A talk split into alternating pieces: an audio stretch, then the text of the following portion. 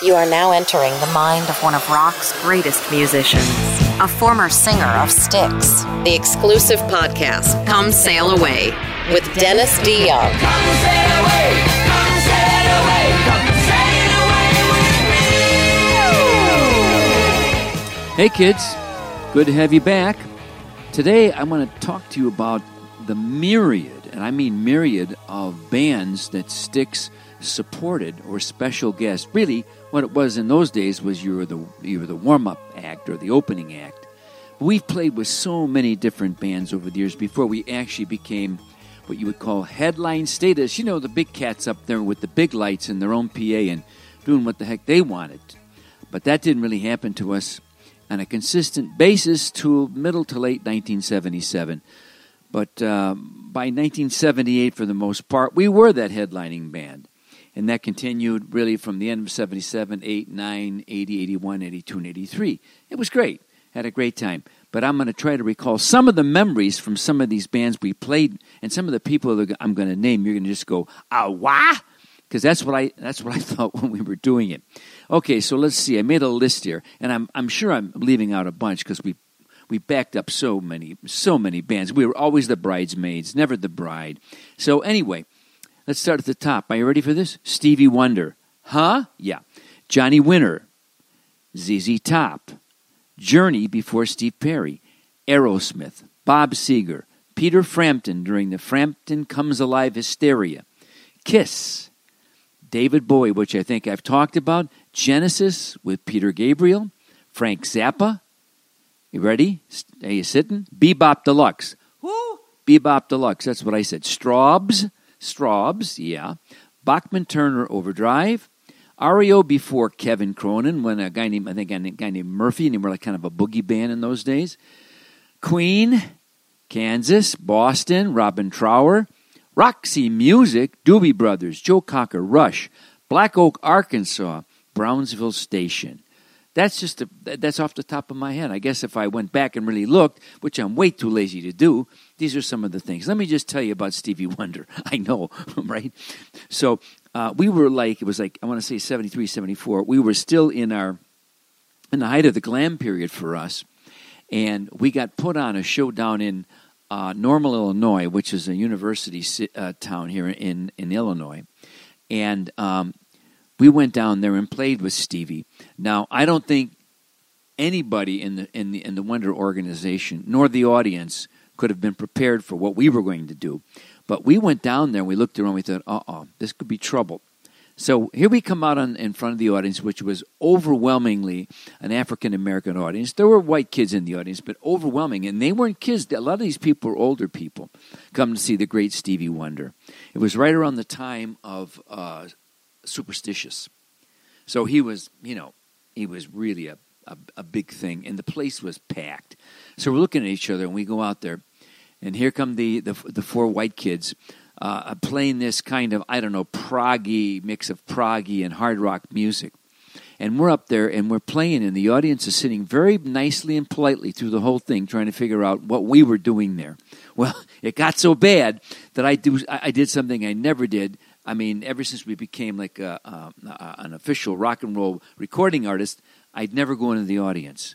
But I came off the stage because I was so desperate, and I used to do this kind of like preachy rap rap thing that was almost like a Baptist minister. Can you imagine me doing this in front of this audience? Never did I think that would happen. So I'm out there, I'm running down, and I'm going from person to person with my microphone and saying, Come on, let's go, let's go. What a mook. Anyway, that was the Stevie Wonder thing. We, um, we managed to survive it, and, and the audience was remarkably polite considering what we were doing. And I remember standing in the back of the um, of the of the arena and watching him do super superstitious, and it was uh, awesome. Okay, another story. Um, we were there the fateful night that Aerosmith in Philadelphia. We were backing up. We were the opening act, and we were just killer. We were ready. We, we were primed and ready to go. We were ready for the big time, and, and nobody in Philadelphia even knew who we were. I think it was the first time we ever played there, and we were just awesome. The crowd would, at the beginning, were like going, Aerosmith, Aerosmith, Boogie, which is everyone, they shouted this no matter who you were, in the, everyone would yell Boogie. Can you imagine? And um, and so we went out. And Aerosmith, admittedly, as they've said, they were in the throes of uh, a, pretty big drug, drug situation. And they came on stage and they were either drunk or something. It was just not very good. People were booing and throwing throwing things at them. And we were sitting behind. They didn't sell behind the stage at the Forum. Forum? No, wait a minute. Spectrum at the Spectrum. We were sitting behind the stage, and that's the night that somebody threw the M80 on stage and injured Steven Tyler. We were there at the, at, at, at the time when that happened. Okay, what else? Let's look. I remember a Seger story. Great. Uh, Bob had kicked around in the Midwest for a really long time, and we were on an outdoor show. It was really hot, and um, we got to play in front of Seger. So did a lot of other bands who really did not deserve it because Seger was great as a live performer. And I remember before we were getting going, going on, he had just came off in front of us, and he was sitting there. And it was like it was it was like a grassy little knoll, and he was he had just sweat up a storm, pouring his heart out, and he was sitting there with his head in his hands, probably asking himself, "Why are these mooks? You know, why am I playing in front of these people?" And and the answer was, "Life's not fair." But he got to the top, and we ended up uh, backing up him later on we were um, we played with Kiss a bunch. There's a lot of Kiss stories, but essentially, in, in a nutshell, of all the people we played with uh, when we were really good in '76 and '77 before we became headliners, um, Kiss feared no man. Their audience was so dedicated to them make up to the tens. Everybody, everybody in the audience looked like they could have been on the stage for God's sakes. But we played with them a bunch, and they were always they they didn't fear us and they didn't take advantage of us. They were always great uh, and, and very respectful of us. I told you the David Bowie story. Genesis, we were there with Peter Gabriel. I don't know who they were, never heard of them. 1973, 4, I can't remember. Aragon Ballroom in Chicago. And I remember seeing um, Gabriel backstage. I don't know who he was. He had that shave thing in the front of his hair. We just kind of shaved a, a portion off of his hair. And he had that that um, that white face makeup with the dark stuff under his eyes and the Ming the Merciless costume. And I thought, what's this dude all about? And I remember, wow, they had a big production. And I watched like the first four songs. I thought, hey, these guys are pretty good. I should maybe check them out. But I had a party to go to, and my wife and I took off and didn't watch the whole show. Frank Zappa. Here we go. Played with Frank Zappa at the Kiel Auditorium in St. Louis. Okay, and we were we were still uh, Tommy Tommy wasn't in the band yet, but we were s- s- just trying to break in down there in St. Louis. We'd played uh, once b- before in front of, of Dr. John at the Ambassador Theater. Must have been the right place, could have been the wrong time. Anyway, what were we doing in front of Dr. John? I'll never know. But we're playing Frank in front of Frank Zappa, which is a very select audience. Trust me on this. And we really kind of dug. We used to play cheap thrills in the you know on the cassette player in the car when we were driving around the country in the rent cars. So we kind of dug Zappa for his own quirkiness. And so we're at Kiel but apparently, nobody told Frank. Nobody told Frank that there was an opening act. And was he pissed? He was furious. So um, he decided this. This is Kiel. It holds like about eight to ten thousand people, big place. So he decided that he he he had to keep us on the bill because the promoter had made the deal, but he only gave us three microphones, three microphones, a vocal mic for the three singers. None of the instruments got mic'd. Do you know what this sounds like? you can't even hear the band. It sounds like a roaring din that's that's occurring somewhere between Mars and Saturn. And so we played that whole show, and just people just heard the voices, and they were not happy. It, the only two times we were ever booed in our life. This was the this was the uh, first time was at Kiel because people were I don't know if they're booing us or booing the fact that they couldn't hear us. Either way, it was a humiliation. That was my Frank Zappa story. And, uh, uh, you know, needless to say, after that, I took cheap thrills and threw it out the window.